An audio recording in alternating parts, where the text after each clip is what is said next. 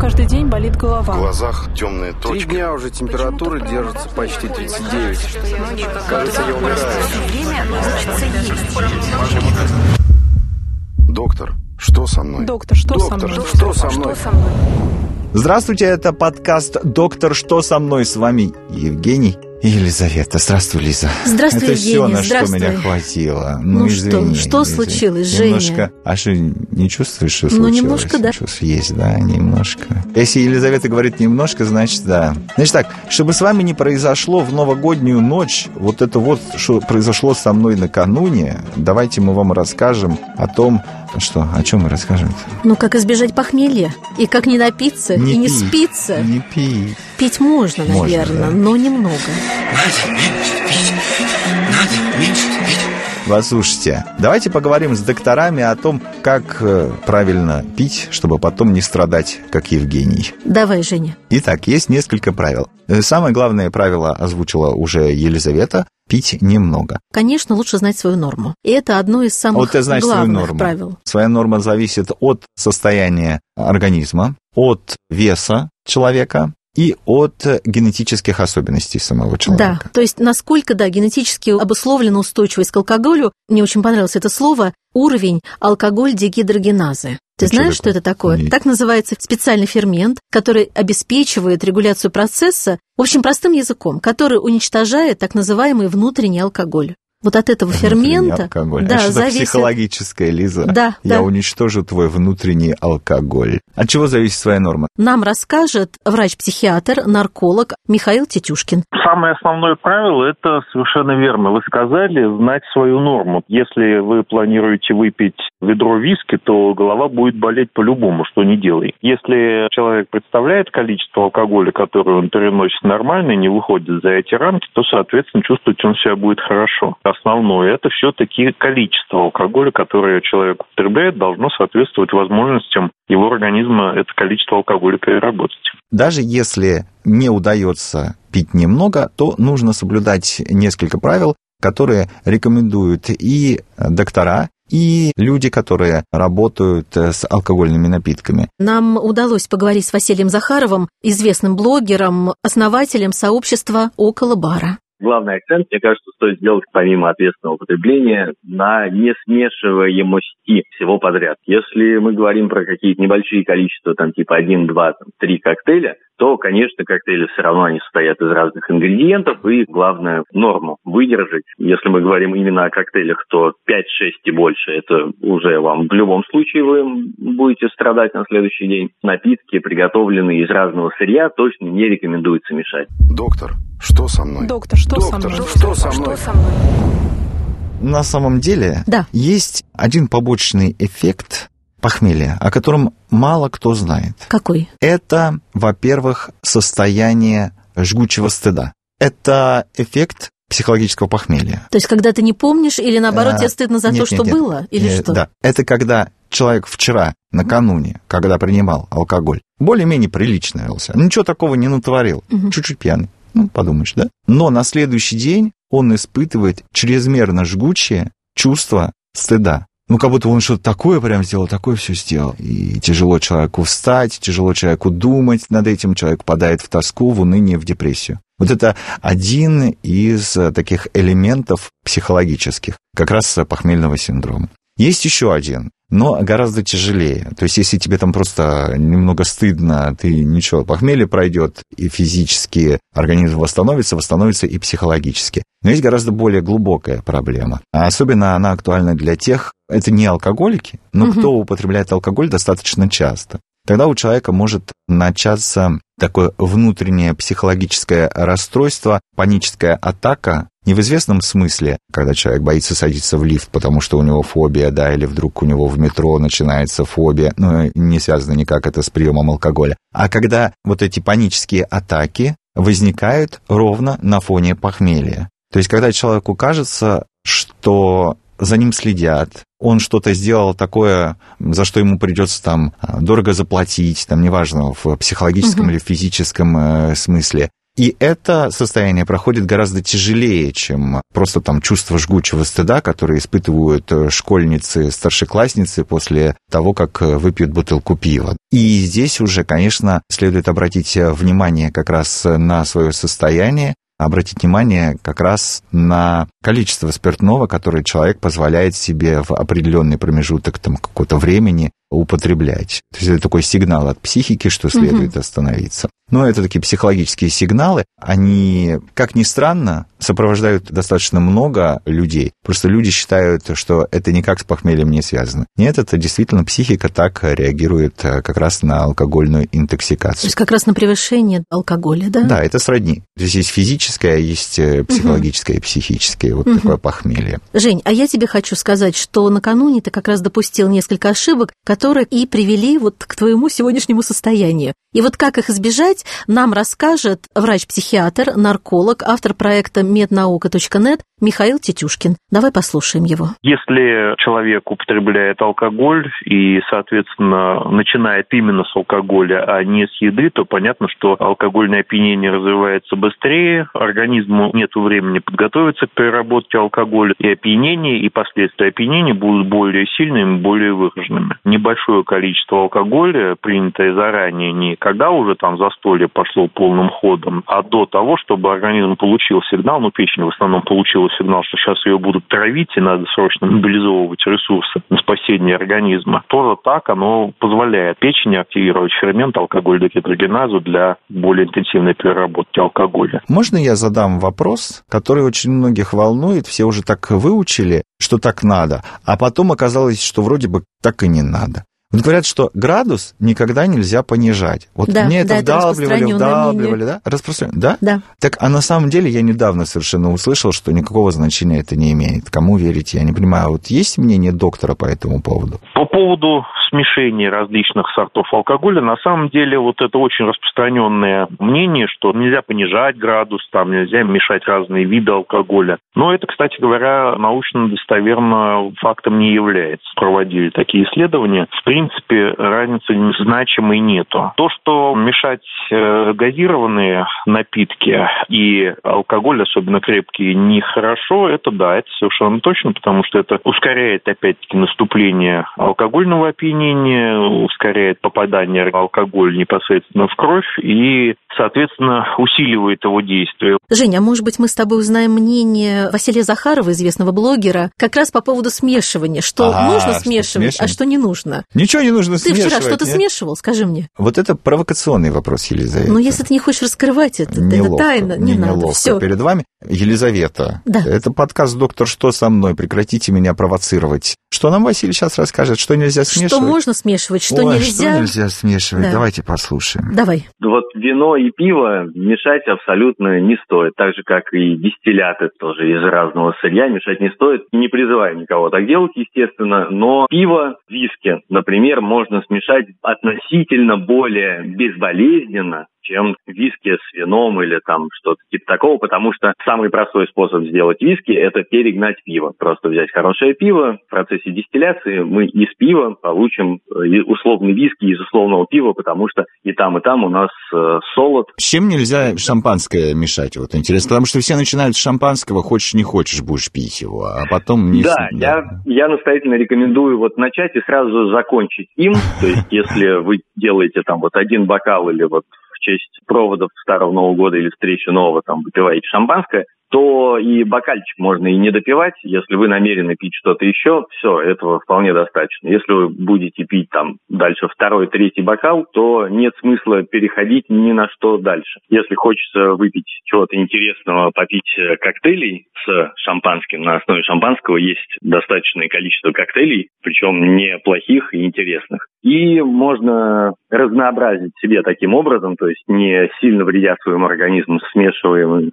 напитками, остаться, так сказать, в одной категории. То есть начали шампанским и продолжили. Можно добавить какого-нибудь э, ликера для сладости, сухое шампанское, оно сильно преобразит. Можно даже есть э, такой коктейль с э, коньяком, чуть-чуть коньяка, но и лед там тоже должен присутствовать, и все остальное должно хорошо охладиться. И это тоже будет не очень сильно негативно иметь последствия, потому что коньяк или, проще говоря, бренди имеет виноградное сусло в своей основе. Как мы знаем, шампанское или там другие игристые вина, они тоже делаются из винограда. И это тоже будет иметь наименьшее последствие. Но, в общем и целом, конечно, нужно просто норму употребления более-менее соблюдать и всем подряд не злоупотреблять. Так и быть, я тебе расскажу. Во всем виновата, кстати, Елена. И у меня бы вообще это в голову не пришло, потому что я знаю со студенческих времен, что так не делают. Ну, Елена, наша с тобой коллега, она говорит, сейчас все закроется, 23 часа скоро будет. А давай с тобой все-таки добавим водку в шампанское. Ну и мы, короче, вот, нельзя было так делать. Ну, я думаю, что не надо. А почему? Потому что водка из зерна, а шампанское из винограда. Нельзя их мешать. Лучше не надо. Я знаю, я теперь понимаю. Вот если ты начал с шампанского, продолжаем и заканчиваем. Да, это все и Лена. тогда у тебя не будет проблем. А Лена то как в том виновата. фильме. Я не виноват, я хороший. Хватит. Хватит. Шампанское по утрам пьют или аристократы, или дегенераты. Поехали к шефу. В таком виде я не могу. Я должен я принять ванну, выпить чашечку кофе. Будете там и ванну, будете кофе, Да. будете какао с чаем. Доктор, что со мной? Доктор, что со Доктор, мной? что со мной? Что со мной? Ты мне можешь сказать, что твои доктора говорят по поводу, когда мне уже станет легче, когда алкоголь выйдет из организма? Жень, ну здесь, конечно, очень много факторов, но давай послушаем доктора Тетюшкина, нарколога и врача-психотерапевта. Чем больше масса тела у человека, тем, соответственно, больше количество алкоголя он может выпить, тем более эффективно организм его может переработать. У меня был пациент, который весил порядка 220 килограммов, он был штангистом, тяжеловесом, но так вот он мог выпить ящик водки за сутки. 20 бутылок. У него был алкоголизм, конечно, уже второй стадии, то есть у него была максимальная устойчивость к алкоголю, поэтому он чувствовал себя нормально на этой дозировке. То, что для любого другого человека было бы уже однозначно смертельным, он вот, в принципе, функционировал даже. Поэтому масса тела раз, генетически обусловленная устойчивость к алкоголю два. У женщин опьянение более быстро наступает, более тяжело протекает. Мы берем некую усредненную женщину, некого усредненного мужчину. И физическое состояние организма. Понятно, что если у человека уже есть цирроз печени, то понятно, что алкоголь он будет переносить крайне тяжело. И наоборот, если он молодой, здоровый, быстрее и выводится алкоголь и переносит, он его легче. Получается, Елизавета, что сейчас у меня и у большей половины страны алкогольная зависимость, особенно перед новогодними праздниками, после новогодних праздников, ну и других праздников. Получается, что все мы алкоголики. Женя, нет. Здесь вот смотри, нужно разделять два варианта. Того, что называют похмельем, и то, что называется по-хорошему постинтоксикация. Вот я как раз думаю, что у тебя просто постинтоксикация. Да, вот смотри, когда человек с утра после выпивки себя плохо чувствует, да, то есть это может быть обусловлено двумя вариантами. Один вариант для здорового человека, у которого нет алкогольной зависимости, ну вот как у тебя. Ты вчера, ну, скорее всего, выпил, может быть, слишком много алкоголя, я не знаю, качественный он был или нет. В общем, ты просто нарушил рекомендации по его потреблению. То есть как бы не смешивать, ты смешал. Тогда у тебя болит голова, да, то, Ой. что мы сейчас наблюдаем. Ты плохо себя чувствуешь, я не знаю, тебя может даже тошнить. И в крови Я у тебе не тебя скажу, а что, по мне болтаются- видно, да? Не знаю, но как-то ты очень бледный. И в крови у тебя болтаются, знаешь что? Метаболит алкоголя. В общем, ты плохо себя чувствуешь и болеешь. Вот тогда похмеляться совершенно не нужно.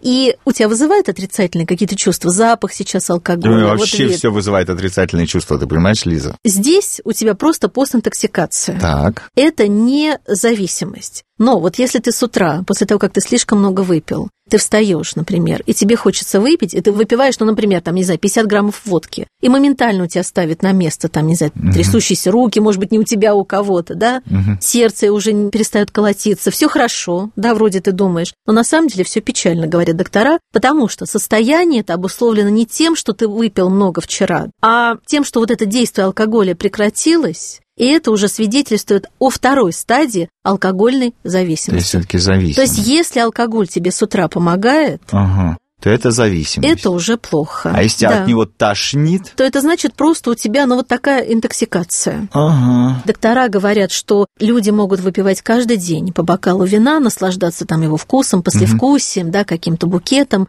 и не быть зависимыми. А бывает, человек уходит раз в полгода в жуткий запой, но здесь уже там точно какая-то вторая, да, вторая стадия уже алкогольной зависимости. Ага. Появляется мысль не просто раз в месяц можешь открыть хорошую бутылку вина с хорошей тарелкой сыра, с виноградом, просто выпить и насладиться вкусом. Угу. А если у тебя там уже мысль, что вот хорошо бы сейчас, наверное, выпить, или через день уже появляются, тогда вот здесь уже нужно как-то себя тормозить и понимать, что что-то пошло не так. Как вот. ты на меня сейчас посмотрела, однако? Когда тебе хочется снять стресс, угу. и когда он, там у человека возникает это желание слишком часто, но здесь уже нужно понимать, что уже формируется какая-то зависимость. Остановись. Да. Вот так вот. Ты не боишься, что у наших людей за 10 дней постоянных праздников выработается зависимость? Как ты считаешь? Ну вот исходя из того, что ты рассказала, я не знаю. Давай послушаем, что об этом думает доктор Тетюшкин. За 10 дней зависимость не сформируется, даже если человек целенаправленно будет все 10 дней пить. Вопрос в том, что, естественно, 10 выходных подряд, и особенно когда человеку нечем заняться, и единственное, чем у него голова бывает загружена, это тем, что, а, неплохо бы мне сейчас тяпнуть. Конечно, да, для него вероятность того, что он будет все эти 10 дней только делать, что тяпать, она, в общем-то, высокая. Поэтому 10 выходных подряд для людей, которые уже имеют алкогольную зависимость, это, естественно, большое искушение, большой риск срыва, большой риск злоупотребить. Но мы не можем идти по тому пути, что сказать, вот 10 выходных плохо. И вообще выходные это очень плохо, потому что если у человека и бывают выходные дни, значит, у него появляется возможность выпить. И зарплату ему лучше тоже не платить, потому что если у него деньги есть, он же выпьет. А лучше ему сразу в рот кляп и наручники. Тогда он, может быть, не выпьет. Хотя все равно выпьет. Поэтому мы, наверное, не должны рассматривать наличие свободного времени как единственную причину того, что люди алкоголизируются. Да, это рискованное время. Те, кто активно пытаются избавиться от этой проблемы, они об этом знают. И, в общем-то, существуют и превентивные меры, которые можно принять для того, чтобы не сорваться, допустим, ну, для тех, кто проходит курс лечения от алкогольной зависимости на празднике. Ну, а те, кто не проходит лечение, либо те, кто не имеют проблемы, ну, надо же все-таки иметь и голову на плечах. У тебя 10 свободных дней, распланируй их заранее. Не обязательно же пытаться уничтожить весь доступный алкоголь там во всех окрестных магазинах. Так все-таки какие напитки лучше всего пить? Что не мешать я понимаю уже теперь. Да. А какие напитки лучше всего пить, что по этому поводу? Говорят специалисты. Конечно, понятно, что это все вкусовщина, но чтобы потом не страдать похмельем, ой, не похмельем, интоксикацией, да, теперь я угу. знаю. Ну, в общем, чтобы не болела башка на следующий день, может, специалистов есть советы? А об этом нам как раз рассказал основатель сообщества около бара, известный блогер Василий Захаров. Водка – это ректификат, а виски – это дистиллят. Я, в принципе, люблю дистилляты, это, соответственно, виски, там ром, текила, все вот эти штуки, это все дистилляты. Они, как правило, даже само их название охраняется государством, чтобы можно было как-то понимать, что если вы там купили условно виски, что такое виски. То есть там совсем вот ужасный продукт из другой категории, он не может быть виски, то есть виски должно содержаться там то-то, то-то, то-то, он должен там быть выдержан и так далее. То же самое по отношению к текиле и так далее. И, как правило, у всех дистиллятов имеется одна общая характерная такая черта – содержание алкоголя при дистилляции продукта не должно превышать определенного количества градусов там типа 70 градусов или там 80. И все это сделано именно потому, что чем выше содержание алкоголя в напитке, тем меньше вы чувствуете и понимаете, из чего он сделан изначально.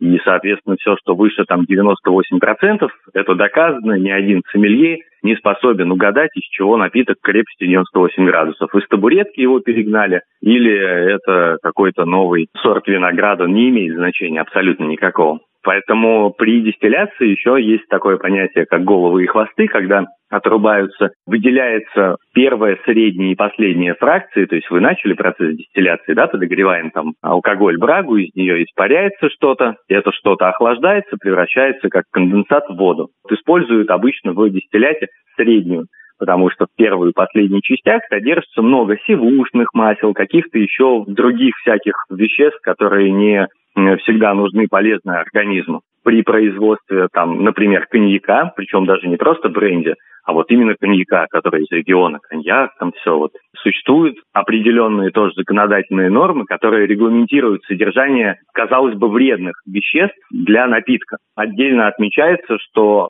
технологически можно убрать эти вредные вещества из напитка, но при этом он перестанет быть тем самым коньяком, который люди знают и любят. То есть полностью очистив напиток от каких-то там примесей, мы получим чистую водку. А зачем нам это? Мы же хотим пить все-таки коньяк, а не просто спирт с водой, потому что водка это просто спирт с водой. Доктор, что со мной? Доктор, что Доктор, со мной? что со мной? Что со мной? Насколько я понимаю, этот уважаемый человек, основатель сообщества около бара, рассказал нам о том, как нивелировать последствия Ой, ну вот этого чрезмерного употребления. Чем больше сахара в напитке, тем хуже вам будет с утра. Для употребления, тем более большого количества всяких разных коктейлей, будет иметь тяжелые последствия не только из-за того, что вы смешиваете различные спирты в коктейлях в каждом разном, еще и коктейли между собой разные чередуете, но еще и потому, что коктейле содержится сладкая часть, как правило, чтобы сбалансировать да, алкоголь. Чем больше сахара, тем э, хуже будет с утра организму. А чтобы максимально нивелировать эти последствия, я настоятельно рекомендую прям взять себе за исключительное правило, и стоит вам придерживаться этого правила, вы на утро будете себя чувствовать намного лучше, это проверено абсолютно. Пить э, много воды. Во время застолья выпили рюмочку или выпили коктейль, выпейте в стакан воды. Выпили еще один коктейль, выпейте еще один стакан воды. Самая большая тяжесть,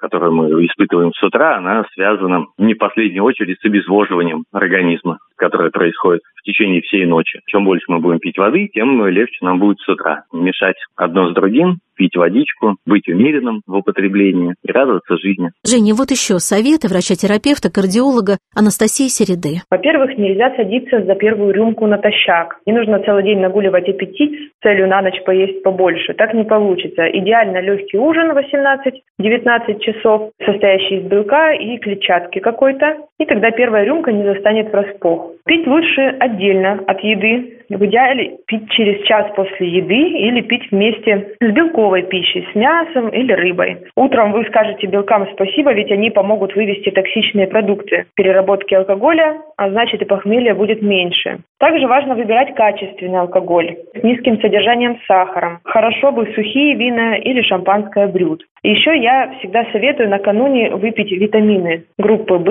и витамин С. Эти витамины, они активируют тот фермент, который расщепляет алкоголь. Дополнительно, конечно, применять ферменты с пищей и принимать сорбенты, которые захватывают токсины на себя и выводят из организма. Это, например, самый простой активированный уголь. Также хорошо помогает янтарная кислота.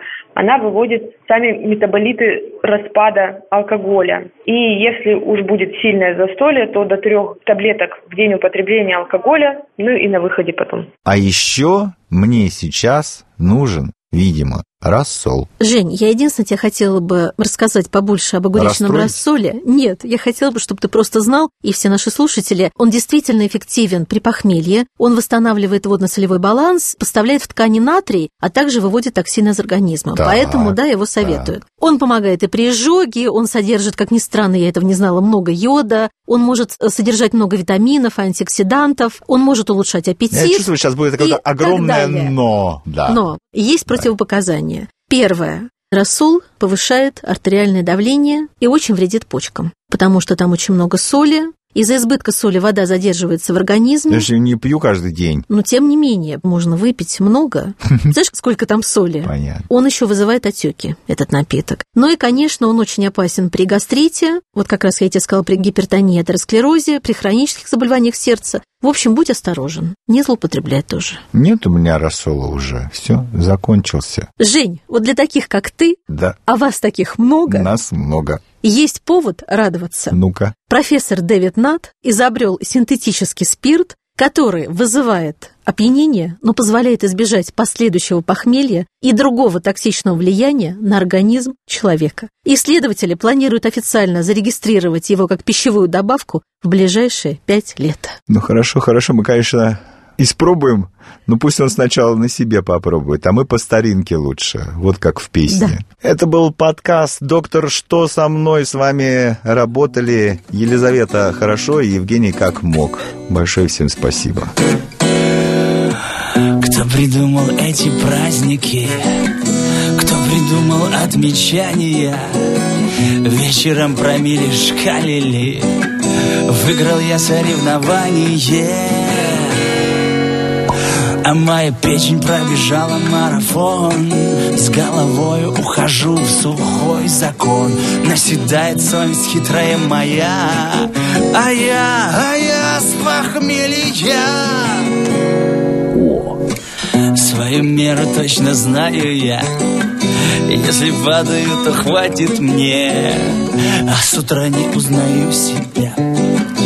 Перепутал вечер на дворе А моя печень пробежала марафон С головой ухожу в сухой закон Наседает совесть хитрая моя А я, а я с похмелья Ой, с праздником у меня каждый день болит голова. В глазах темные точки. Три дня уже температура держится почти 39. Кажется, я умираю. Доктор, что со мной? Доктор, что Доктор, со мной? что со мной? Что со мной?